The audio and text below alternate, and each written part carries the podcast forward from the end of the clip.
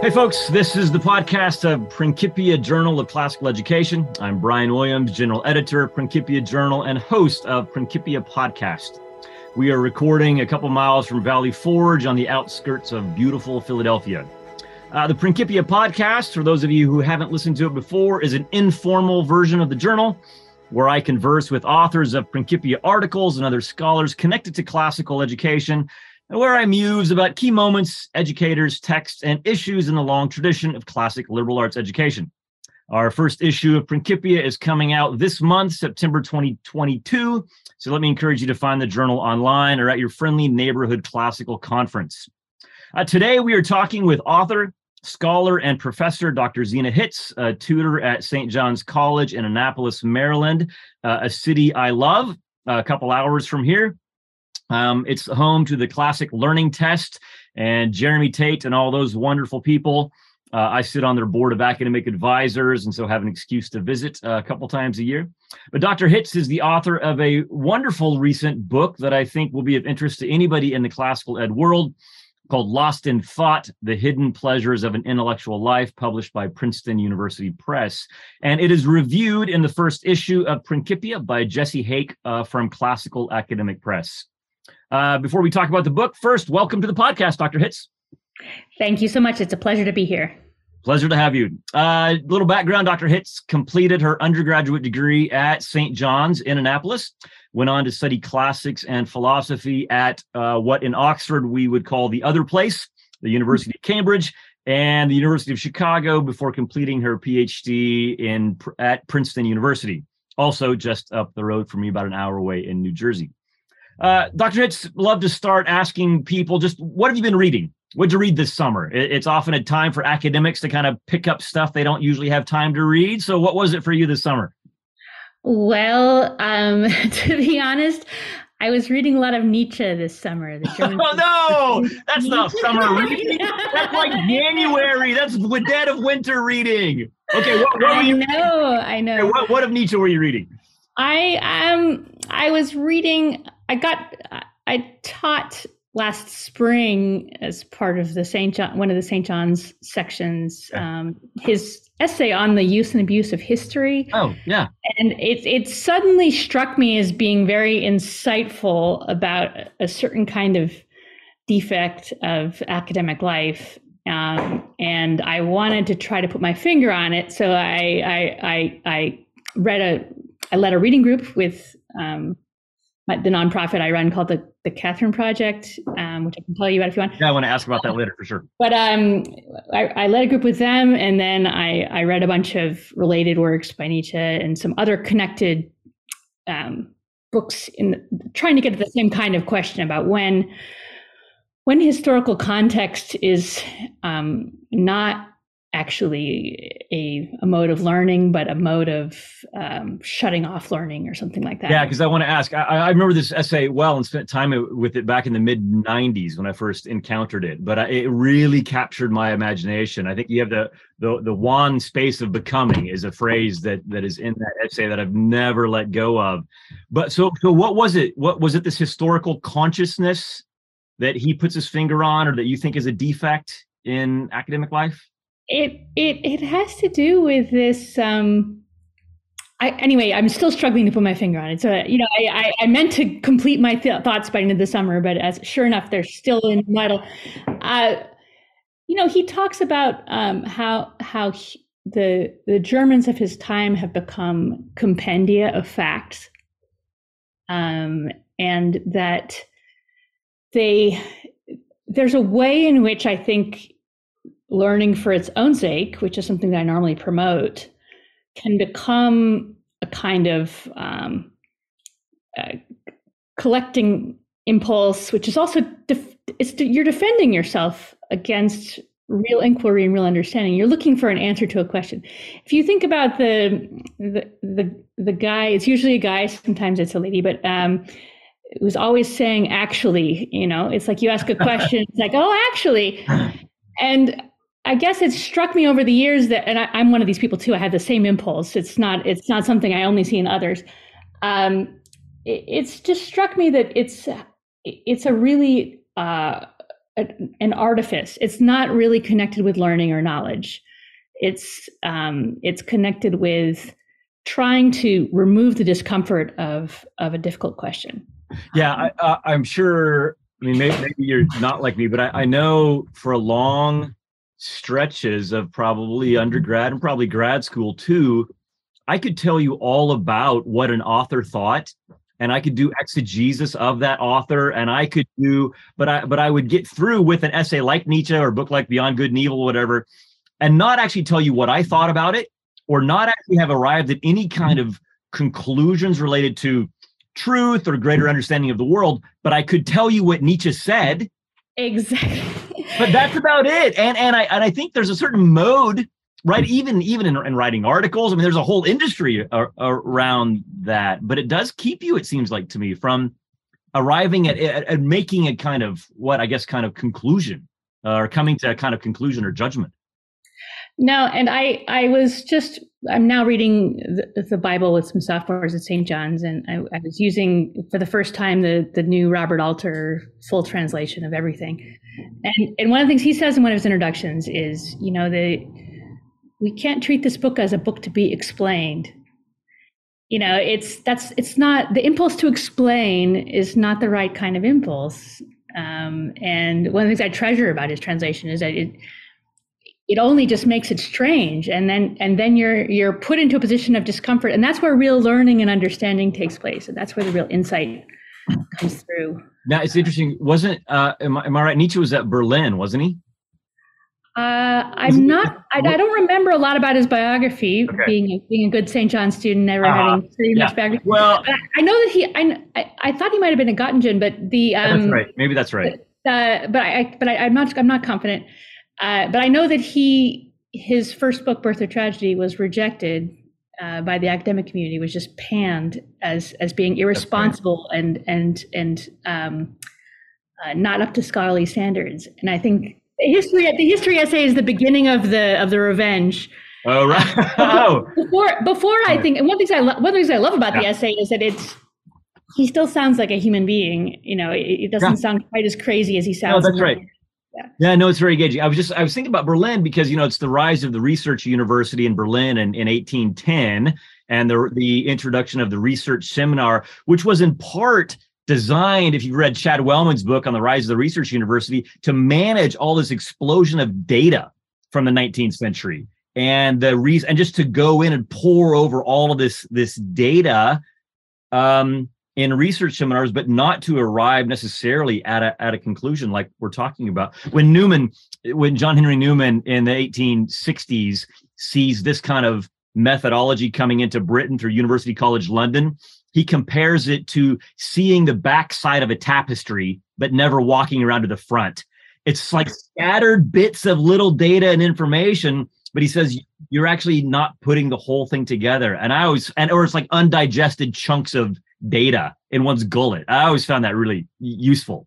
No, and I think Chad, I had a cover. I don't remember how clear this is in in the books, but he he said something when I saw him recently that suggested that he thought that the whole the university in a way was an attempt especially this type of university the research university that it was in a way an attempt to contain and control those human questions and to keep them from being alive and big and transformative um, and especially of course religious questions which they had a very ambivalent well and, and the research model the research model trains us to do that you know? It trains us to do the research but never come to kind of a conclusion that we might want to come to like you would in your classes or i would in my classes or help students come to that. And it's interesting I, it's, it's a question i wanted to ask you later but i'll ask it now because it comes up. I think this is part of the vice of curiositas so historically, you talk about it as a fascination with splendor. Like I think it's a Alypius's fascination with the gladiatorial games. Uh, I was just in Carthage for a week this summer and went to a bunch of uh, you know uh, places. Gladiator that, games? That, no, you didn't go to gladiator. No, a place, okay. a bunch of places that Alypius and Augustine went. Um, and you you focus on it as a kind of fascination with spectacle. But I think, I mean, historically, it would have also included any kind of disordered misuse of the intellect. And I know in my own life, there have been times when I felt like I was intemperately gluttonous for data or knowledge that that I think was, you know, sounds like what we're talking about. No, I think it's a part of the the book that I that that I just wanted I've wanted to develop a little more because I I think that the way I put it in the book is I do talk about it a little bit in the connection with curiositas because it's the enchantment with a feeling of knowing rather than contact with the reality. Um, and and it gives you a sense of um, satisfaction and strength and you know this kind of puffed fake sort of puffed upness it's the sign of something that's going wrong um, uh, rather than just this kind of humility and awe which is this the sign of of contact with reality. Uh, so I, it's it's the, the, the seeds of it are in the book, but but they're not fully worked out, and I definitely have not taken on this this tradition that that Nietzsche's in the middle of, and um, of of thinking about um, historical research in connection with the human questions and the ways in which, and it's it's a bit painful for me because I I I sometimes love historical research and think that I've gotten things out of it. Yeah. But I but I also can see that there's something off, and I I really want for my own sake just to try to figure out where where where the boundary lines are, um, and and with most things it's probably can work out. Yeah, it's probably a a uh, a kind of temperate, virtuous you know mean there somewhere right because there is a sense in which i enjoy knowing historical i enjoy having a historical understanding and it's up for its own sake I mean, that's one of the parts of you know. I, I, like knowing what happened where I live. I like what no. Oh, I like knowing what happened in second century Carthage. Why? I, because it's kind of the world I live in, but I think it's just fascinating. And so, but it, it's having a kind of, I guess, an ordered love, maybe, or, or not allowing, not making sure that doesn't keep me from actually pursuing questions of kind of truth, goodness, and beauty in touch with real world, the real world, or something. Right? Is that it? Yeah, I, I don't know. I I think it's because I think from at least my understanding of an ordered love, it's not just an arbitrary. I mean, I'm sure you'll agree with me. It's yeah. not just an arbitrary restriction. Right. You know, not too much. It's right. it's restriction with an end in view. So it's it's trying to find the way to articulate the end in view that really clarifies what historical research can be good for and what how it can be how it can be abused. I think it's also it's connected to to much broader questions. I think that's one of the reasons why I'm struggling and taking a long time with it questions about the way that science is used in our culture as as a way to um, push away the desire to learn, um, which is not, of course, what the what the, the deepest and truest sense of science is. So uh, anyway, it's it's it's it's very big, and I'm I'm I'm happy to have the you know to have the opportunity to think about it more. Having people normally begin with a sort of in-depth scholarly detailed work and then popularize it and I, I just was i'm in the weird situation of having written something popular i now want to go back and really provide some kind of more serious foundation okay. for it okay yeah. Uh, w- one question because I, I, really love the tradition of curiositas and studiositas, and, and I really think it's fascinating. I hadn't thought about it in connection necessarily with with that essay from Nietzsche. Uh, do you know Paul Griffiths' book Intellectual Appetite? I do. Mm-hmm. Okay. Yes. All right. Uh, that was probably the book that introduced me to it for the first time, and a book I, I come back to again and again and again. So, okay, that's great. No, I when I was first working on this book, um, which was I guess in you know sort of started in 2015, 2016, 2017. I picked up the first draft, maybe it was 2017. Um, anyway, at the time, I felt like I was the only person in the world who was interested in these things, um, and honestly. Really? Uh, which, thinking about it now is how's that possible? You're in a you, you know you're in an academic context and you went through the academic world, right? I yeah, but academics aren't interested in this kind right. of foundational yeah, question right. of right. of um, you know in a way the the morality or the spirituality of what we do. You know, what can go wrong with it? Um, but Paul Griffiths was really the my only fellow traveler in a certain oh, wow. way. Okay. You know, I, I, was like, this is someone. I actually disagreed with a lot of, uh, not just that book. There's also a, very obscure book he published for the Mennonites on curiosity. That's a little slender volume of it. Is it like a pamphlet? I've got it on my shelf. Yeah, next to intellectual. Oh, I'm envious. I'm yeah. envious. I only have a scan somewhere. But um, the I, I, was really grateful to know that someone else was yeah. had really sat down to think about the same questions. Yeah. Yeah, well, it introduced, uh, you know, I, I, realized for me, and we can move off this topic. I just think it's fascinating. I realized for me how much um, attention was given to studiositas and curiositas in, in the classical tradition. I mean, you see obviously Augustine on it, you see Bernard of Clairvaux, you see Aquinas, you see John Henry Newman, and all the kind of morality stories about curiositas versus you know studiositas, whether it's Icarus or the magician's apprentice, the sorcerer's apprentice, or Little Mermaid or Eve. It's in Milton. You know, I, I just didn't I hadn't seen all that. But when I started looking at it and realizing, oh yeah, this is a subset of I don't know, intemperance or gluttony or something here. I, I was fascinated to discover the whole tradition uh, and how much thought had been given to this, at least historically. Well, I'll just throw in a few more things that I've been thinking about more recently in that connection, which is that yeah. um, it's it's also in the Platonic dialogues in, in a very obvious way. So, uh, you know, obvious, so obvious that I never noticed it until recently, even though I've been working on Plato supposedly my whole life. Um, but you know, the critique of of writing in Plato's Phaedrus, in in many ways, and his his poking fun at these people who who love to debunk myths. You know, it's like, oh you know, they say that Boreas, the wind god Boreas, you know, s- swept away this woman from this spot. But in fact, she was just pushed by a hurricane wind.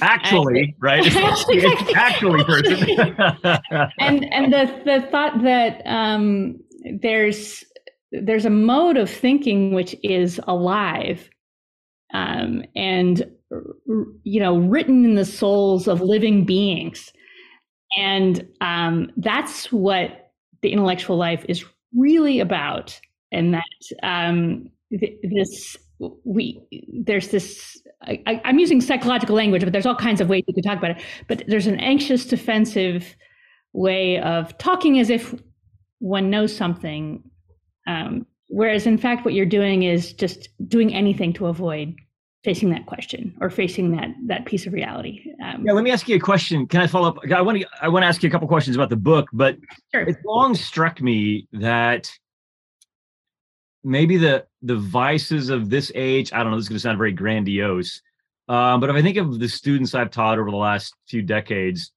it seems like cynicism and skepticism are the kind of you know the vices or the the traits that I see in students a lot which lead to a kind of you know acedia or despair listlessness kind of spiritually or intellectually. So i'm curious how you help students through that or avoid that. And i guess a follow-up question is you know we know that you know liberal arts great books education doesn't necessarily you know make people moral or give them a kind of ordered spiritual life, right? So I don't want to, I suppose on the one hand, I don't want to graduate, you know, um, people who are cynical and, and skeptical. Uh, I don't want to graduate simply like more clever devils, as C.S. Lewis calls them, either. The, like the kind of education we're involved in, you know, great books, liberal arts education. Um, let me two two part question. One, how do you help your students avoid that? The cynicism and skepticism that leads to kind of despair. And does it require introducing them to kind of a, a spiritual or transcendent tradition? How important do you think that is? That's a great pair of questions. Um, let me say first of all that i think um, that i alone don't do much for my students. I mean i'm a good teacher. I care a lot about my students but I one of the things that makes me able to do good work is being in a, a very um, a, a, very unusual environment, which is St. John's. yes, it is. Yeah. yeah.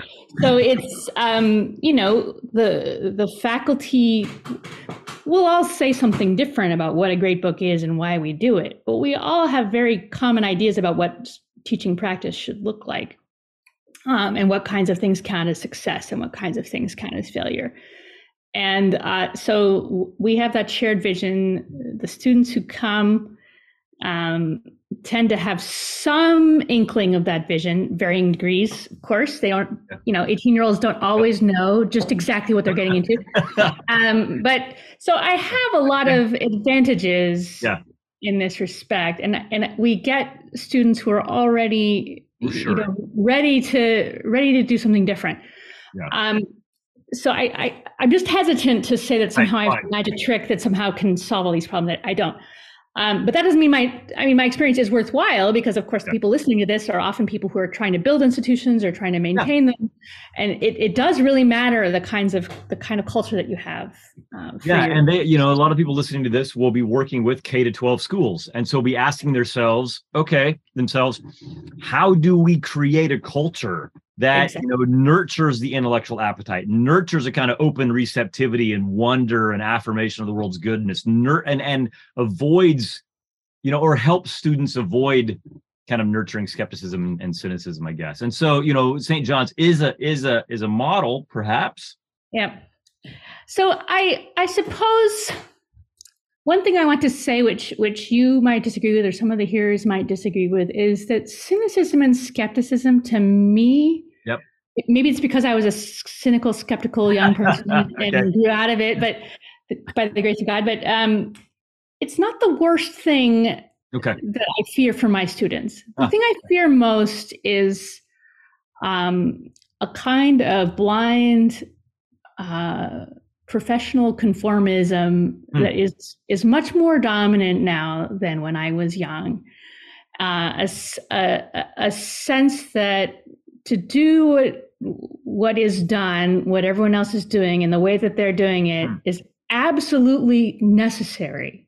You know, and it's crazy to question it. That I find much more frightening um, and much more concerning. And cynicism. So maybe this is to console those of you who are parents or teachers of cynical, cynical or or uh, skeptical students. Cynicism, skepticism can be a step, and I don't want to be stuck there, but it can be a step um, away from um, this this really relentless and cruel culture to which we've begun to subject our young people. which is a kind of instrumental careerism. Is that what you have in mind? That's a lot of it. Is is is is the worship of success, uh, the worship of status, um, the the real f- uh, a real terror of um, independent thinking, independent living, taking risks, taking chances, adventures, um, all of these things, which I think it's it's hard even for us to see it because we're we're really it, there was really a sea change whenever it was 20 years ago uh how whenever it happened. Yeah, what do you think prompted it? very- What- what- i don't know. Yeah, i really okay. wish I mean i you know i could blame technology. I'm sure that's part of it but i i, I don't understand Yeah, it I, yeah. I only just look for the fact so so that's one thing i can say is that cynicism and skepticism can be uh, a, a midpoint you know you you know that something's wrong and that's that's the first step um, and and especially if you're dealing with a, a very broad, diverse set of of students of young people, they're some of them are going to be cynical and they're they're going to be skeptical. And I think to to really, and I think the response for me or from my colleagues has been, you you set a positive example in yourself of what's possible in learning. You know you i i try to bring my own enthusiasm about the books and about the questions into the classroom. Um, and also to um, and to to try to promote an environment where people can speak openly and sincerely and as themselves um, without judgment. And that's extremely challenging to do. Because part of what part of the disease is is the social media disease where you you you have an alt you know you have a a face that's presented to the world. And and and that's you don't you don't ever want to let that down. Um, and you don't ever want to to put yourself at risk by by just being yourself in the classroom so that's this is what we're and, and and you know you try all kinds of things. You you model it yourself i know i make mistakes not on purpose but i don't i will keep myself from doing it. Um, and I also try to, um, as much as I can, provide an atmosphere of support and concern for each of those students so that they know that it, it, they're not going to be dropped or thrown to the wolves or thrown to the sharks if they if they make a mistake or if they say something wrong or if they go up to the board to do a proof and it just doesn't come out right. So uh, so and that i think i i really believe that the the goods of learning are if if they're they're not hard to there's a lot of obstacles but once they're in front of you if you have regular access to them i think then the, the wholesomeness and the the idealism and the the the peace of mind and heart that we all want for our young people and for ourselves i think, it, I think it's it's there for us so we i don't i'm not um you're not I, concerned I, about cynicism, skepticism. I get, and, and fair enough. I think, I think it's, I think my concern is students who come in with that and think that's all there is and never move beyond like a kind of acid bath of cynicism towards the world, you know, and everything and everybody in the world, and it, that it's all a kind of Nietzschean will to power, and there's nothing out there to really be, you know, it's true good. No, no, no, no, no. But I, but I, what I'm, yeah. I tried, what I'm trying to say, maybe I'm not saying it very clearly, is that you, the, the alternative has to be for real. You know, it can't just be in words. So you you have to provide by the example of your life and by the example of the way you live it in the classroom a, a, a sense that that's not true by not working power in your classroom by not um, you know uh, by and by opening people up to just these these very hum, in a way very humble goods right? Beautiful poetry and well, uh, conversation. stories and good conversation yeah. and um and uh, you know very difficult questions which are really not amenable to to models of success. If, if they see that you're a real deal um, then then their cynicism might start to abate. But if you try to manage them and and and, and get them to a certain outcome they're going to see straight through that. Yeah and that's fostering real conversations in class right? And really having conversations and not orchestrated and not where, where you're really you know and you present yourself again as a fellow learner. I often we run an ma program for classical teachers in at my college and i often tell our teachers that you need to be the kind of people you want your students to become. And so you've got to model that for them in there. Now, and, and that goes to the importance of learning in community, doesn't it?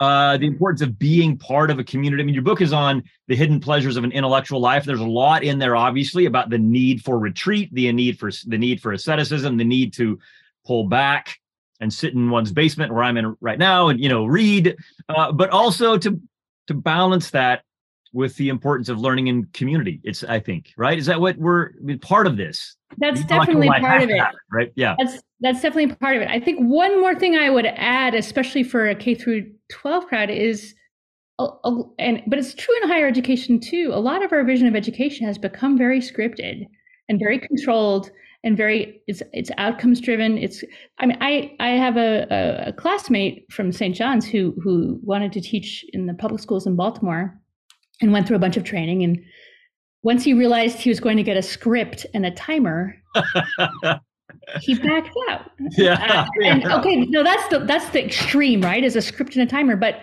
yeah, I think a lot of us find ourselves in situations like that. Oh, I've got to get through this amount of material. I've oh, this routine always works. Oh, the students always like this. Whereas what you really need is is your classroom to be an environment that's spontaneous and where there's real in time interaction with the real people that are there. Yeah. Um, hey, let me ask a question. And that that also I think helps to break down the the source of that cynicism, which is which is again a, a justified reaction to a lot of the stuff that they're. Yeah, I think I, you might be right. Maybe that cynicism and skepticism is in part a response to the educational system in which a lot of our students come up, which I, I would be pretty cynical and skeptical about too. And so, right, and so I think what we're trying to do in classical education is give students a a poetic encounter with reality nurture their affection for things that are truly beautiful and give them a sense that what uh, uh of their own i mean perhaps uh, their own intellectual appetites maybe and the wonder and the goodness of the world. So so one thing that a, uh, a lot of classical schools do uh, try to introduce in their upper schools are seminars. And we often well i do at least distinguish between socratic teaching which is kind of leading through question, the kind of elenchus model, and St. John's style seminar, which I don't know that we see, you know, Socrates or anybody doing in the ancient world, but it is. Yeah, can you get just tell us what a St. John's seminar is like? Because I've had a number of classical school administrators and deans come to me over the years and say, "How do we introduce seminar?" How do we nurture students so that they learn how to do this well? So tell us a little bit about the St. John's seminar, would you? Sure. I, I think one of the ways I would describe the value of a St. John's seminar in in the in the context of what we're talking about, the, the overcoming of, of, of what might be justified cynicism, uh, is um, it's a a way for students to um, take responsibility for their own learning, um, a way for them to um, uh, see that their learning in their classroom belongs to them and that there's learning is not something that someone does to you or for you. It's something that you do. So for that reason the st john's seminar is um, much more open-ended than a normal class. There's an assigned reading. It's often kind of a long reading. It doesn't have to be but it can be pretty long. And I think the pedagogical reason for that is that it, it can't be controlled or exhausted. That is, you don't know as the teacher what angle someone is going to come at it. So uh, uh, we teachers are constantly being put on our back feet, and we don't tend to like that. We tend to want to know what's going to happen when we step into the classroom. If I lecture, I'm in control and I know exactly, exactly. what it's going to look like. And it's actually it's actually quite easy but yes. a seminar is you walk in with a little bit of, of my first day of class. One of my freshmen asked me how I was feeling. And I said, well, there's always a little fear and trepidation in me because I don't really know how a, a class over semester is going to go. And I don't know how any one day is going to go. Exactly. So I, I think of a seminar for a teacher as being an enormous act of trust. That is, that the the readings which have been selected are, are time tested. They're they're they're full of meaning. They're full of uh, passages to understanding, and these students have a natural desire to learn. And if I just sit back, I, I try to come up with one good question at the beginning of the seminar. This is what's called an opening question at St. John's, a question which should, should probably be one that I have myself, you know, something that I'm wondering about, but which also might open up the book for a new or the text for a new reader.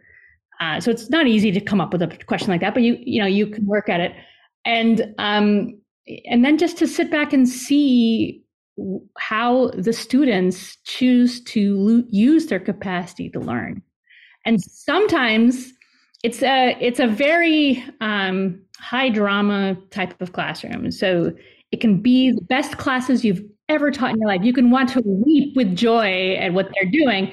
And there are times when it's enormously painful and you you really wish you had just given those cheesy lecture notes from 1985 that you, know, you worked out a long time ago and they're perfectly yeah. good. Yeah. Um, and a lot of scraps and little bits of data that you'd give them, right? Exactly. Exactly. Actually, you know, Actually, exactly. uh, so, um, but I, I, I, I'm really persuaded, and I was, of course, first persuaded as a student at St. Sure. John's, sure. where when, when classes were, we were, a, for all our complaining about the young people, we, we were very chaotic people, and our classes were were strictly speaking worse than the ones that they have now. I mean, our students tend to prepare for class, they tend to come to class, they tend to um, be somewhat sane, um, functioning individuals in a way that we weren't. Um, but they they um, you know they they they work. They do yeah. good work even when you can't see it happening. Yeah.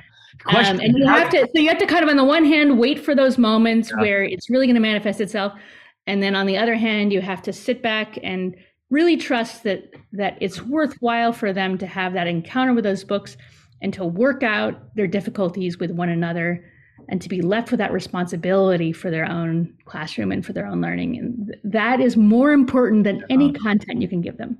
Yeah I, I often tell my students i mean they they sometimes think like you said that learning or education is something done to me and yeah. they come and sit in my class and they kind of go all right well mine's but you know do it to me all right i'm here exactly. now you got you got 60 minutes to do it to me and i'll go through okay is it done can i leave you know it, it's yeah. a little bit like that question do your so the new students coming in i have a new freshman cohort in our honors college right now and we do seminars around great books mm-hmm. do you model for your new students do your faculty model how to have a seminar or do you teach them how to have a seminar or do you just like launch them into day one and say here's the text of augustine and ask them a question or whatever um, there are different. Traditionally, we've just jumped into it, and it takes a long time for the the freshmen to learn how to do it. But it is unbelievable when they do. They do learn, and it's unbelievable. Um, they, I think they have begun under some outside pressure in recent years to to try to put in something that seems like training. The difficulty or modeling, yeah. the difficulty is that um, if you really want it to be student driven, then almost anything that you that you put out there as a guideline can be um, gamed or abused or twisted or turned around or used as a, used as a strict rule when in fact it's just it's just a guideline.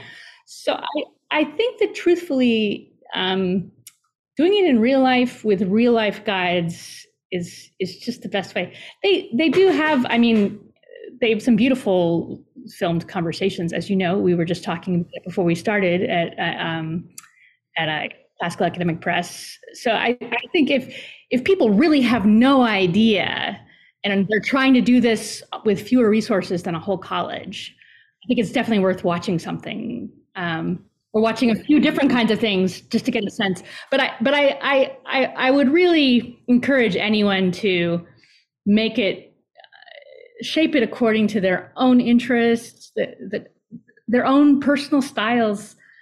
Um, it's it's really not meant to be a straitjacket.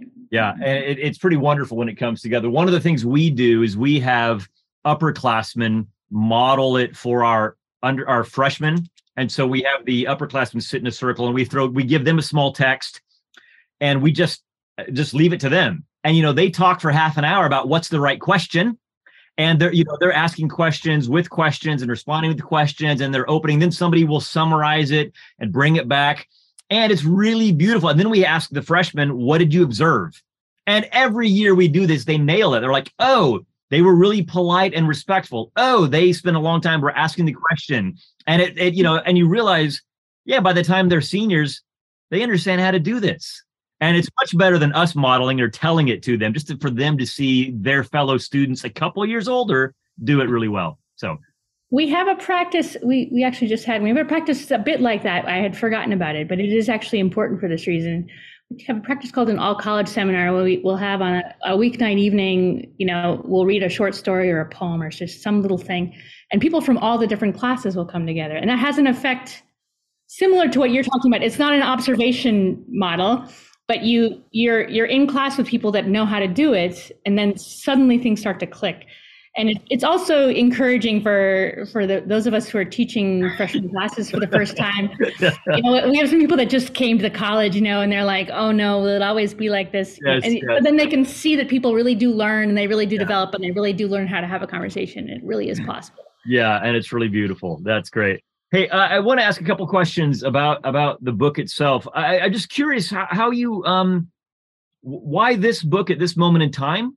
Um, you know, Lost in Thought, The Hidden Pleasures of an Intellectual Life. I think it would be a great book for faculty at K to 12 schools to pick up and read as a summer read, or uh, instead of having faculty meetings, they should read books and, you know, have conversations about, about your book. Um, and so, I, you know, why this book at this moment in time? And what do you think it offers, you know, a, a crowd like the K to 12 classical teacher? Well, I, um, in a way, the book at the time it was was was just a response to my own personal situation. That is, I I had um, had a variety of intense intellectual experiences as a, as a, child, as a liberal arts student, as a graduate student, as a professor and a scholar, um, and uh, had really. Uh, just lost sight for a, a period of time of, of, of how to do it and why it mattered. Um, I had a very intense experience in a monastery, a sort of uh, get down to basics experience, experience which, which helped, really helped me to think it through. And I came back to St. John's, and um, you know, I reconnected with all of my academic friends from when I was away. And what I what I quickly learned was that things, as bad as they ever were, were had gotten a million times worse. And I I, I started to read the literature, so to speak, the, the magazines and newspapers as they were writing about the crisis in the humanities. That's what yep. we talked called it yep. in 2015. Yep. I don't know what we call it now, the collapse, I think. um, but um, I love reading. I love reading um, John Senior from the '70s, who says there's a crisis in the humanities and they're collapsing, and you know you're like, oh yeah, this, this is this has been collapsing for a long time. yeah, but the thing is, now it really is. So now it really so, is. Yeah. Uh, so um, anyway, I was totally dissatisfied with what I read, and and I felt again like a crazy person. I tried to talk to my uh, my colleagues about it. This is really true. This is when I realized that St. John's each tutor has their own way of understanding what they're doing. So I was like, well, I understand it this way. They'd be like, what are you talking about? I don't think it that way at all. So I was like, oh my gosh, I'm completely alone in the world. Um, so uh, I wrote a little essay about it um, and it got published online. And then a publisher got interested in it and asked for a book. And I thought, okay, I'll write a book. But I, I think that, so for me, it was a way of trying to put together my experiences and articulate them. Um, as far as the time was concerned, I had a very strong sense, and I still do, that it's a critical moment in education, that the institutions are in an advanced state of collapse. And whether whether we're going to reform them or whether we're going to build new ones, the, the, the important thing for me is not policy. It's not um, detailed uh, lesson plans or curricula or things like that. The important thing is to really think about what the goals are. Um, what's what are our models and what are our human models? Um, what inspires us? Um, what encourages us?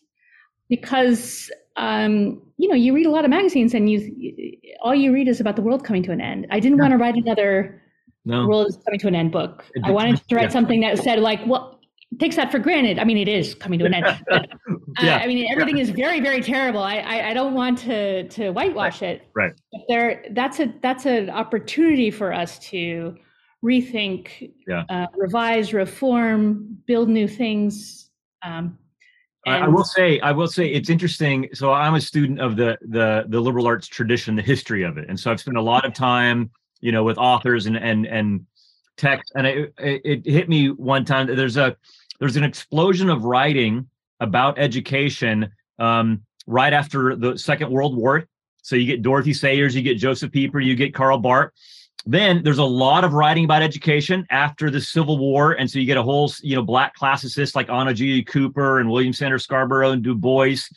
Then you look at the Reformation. There's an explosion of writings about education with Philip Melanchthon and other humanists, and you just go back and you look at these kind of pivotal moments you know in in history where civilization looks like it's not doing well and people are asked the question what kind of people do we want to be and how do we create those kind of people and that kind of a place and they end up writing about education yeah maybe this is one of those yeah. moments i think it is one of those moments i think it was just blind blind good luck you know that i was able to stumble into it and I, i'll also say since i've mentioned more than once how alone i felt one of the beautiful things about writing a book like that is you you find all the people out there who think like you.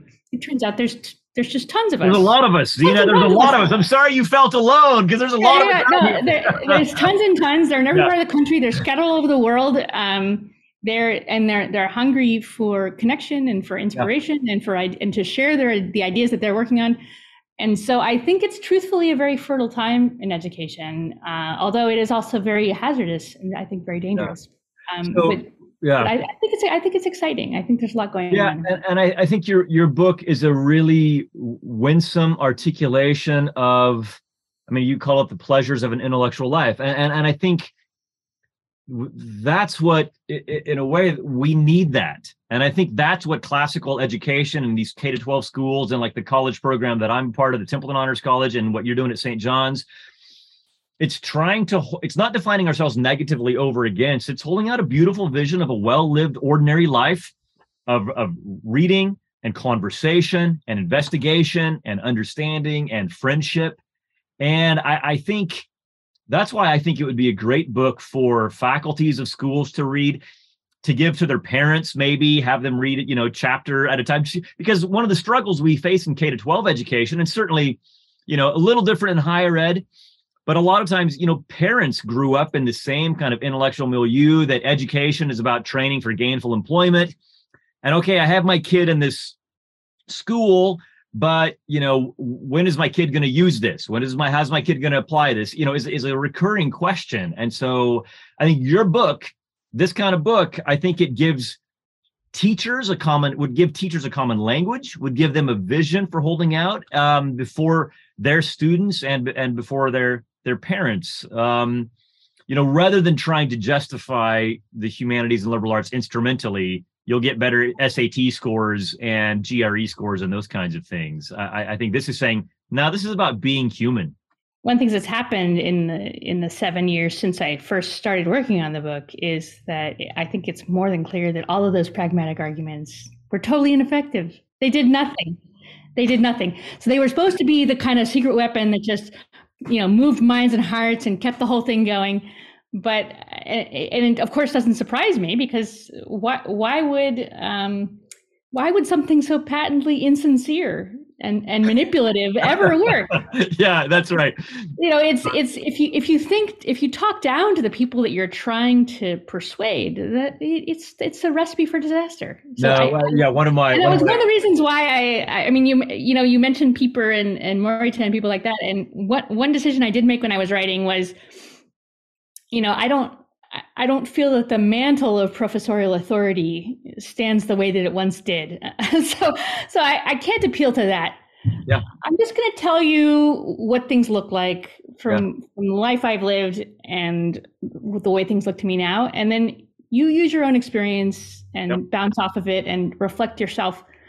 And so it was meant to be in that way a bit of a, you know, um, yeah, a, a, bit of a more humble stance. Well, and it's lovely. And I will say, for people who haven't read it yet, it's it's also part memoir.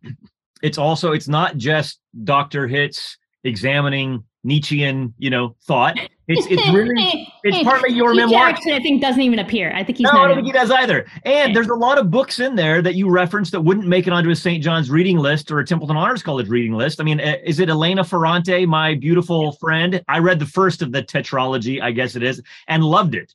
Yeah. And you know, you have you pair that with Augustine's Confessions in a really nice way. So you do a really nice job. I mean, the, the scholarship is there, but it's a light touch, as as we say, interspersed with your own uh, memoir and reflection. So it's lovely. Well, thank you so much. Yeah. Thank you for all your kind words about no, the book. Absolutely. Hey, uh, so tell us before we we go here. I have a dozen other questions, but uh, what's the Catherine Project? I won't keep you here all, all day long, but tell us about the Catherine Project. So the Catherine Project is a is a nonprofit organization. Uh, I founded it in the fall of 2020 in peak pandemic. Oh wow! Um, and um, ran it for a year out of my Twitter account without any budget or anything. But what we do is we we we we're trying to unplug great books education for adults uh, from any kind of grading credentialing apparatus. And and we are relishing the freedom that that gives us. So we run tutorials and reading groups um, based on great books. We have volunteer tutors um, for the tutorials. So the tutorials are led by by phd holders. They're small. They're um, opportunities really to be brought into mentored in in in this type of reading and thinking and conversation and then we also have reading groups, which are a bit more freestanding, open ended, and spontaneous. Everything is free, everything is open to anyone who really wants to do it, anyone who has a serious interest. Did you say so, it's free? Uh, say it again? Did you say it's free? It is free, totally okay. 100% free. Uh, Great book. So, wow. So okay. we, we Online, to, I'm guessing we want to and it's and yeah most of our meetings are online we've we've yeah. been working on developing some in-person things but yeah. we started online and we'll stay wow. online for as long as that's a fruitful way for us. And it, and it is. I mean there's so many people who we all know who have that's their only access to yeah that's right. They don't have the kind of community that you and i have. I mean i talk about our faculty of friends all the time. I i, I have a you know embarrassment of riches kind of thing. Yeah. but that's yeah. not the situation for most people. And it's actually not the situation for a lot of teachers in k to 12 schools. They have faculty but lots of times not many of those faculty have necessarily been classically educated. So even on our school systems, I I started and others started, you know, graduate programs for our teachers, but it's different than this. But but I think it's it's because there was such a hunger to just spend time reading the good books. No, it's um it, we've also really been trying to build we build communities i mean our, our groups are very small we, we learned early on that zoom is something which works on a, a the smaller format the better So our, our groups are, are never larger than about 10. They're often as small as about five or six. Um, and and we're we're trying to build real community based on real goods for people all over the place from all walks of life and to make that as available as possible. Yeah, um, that's that's wonderful. So we, if you would know anyone who's interested in that, please send them onto our web our website, catherineproject.org.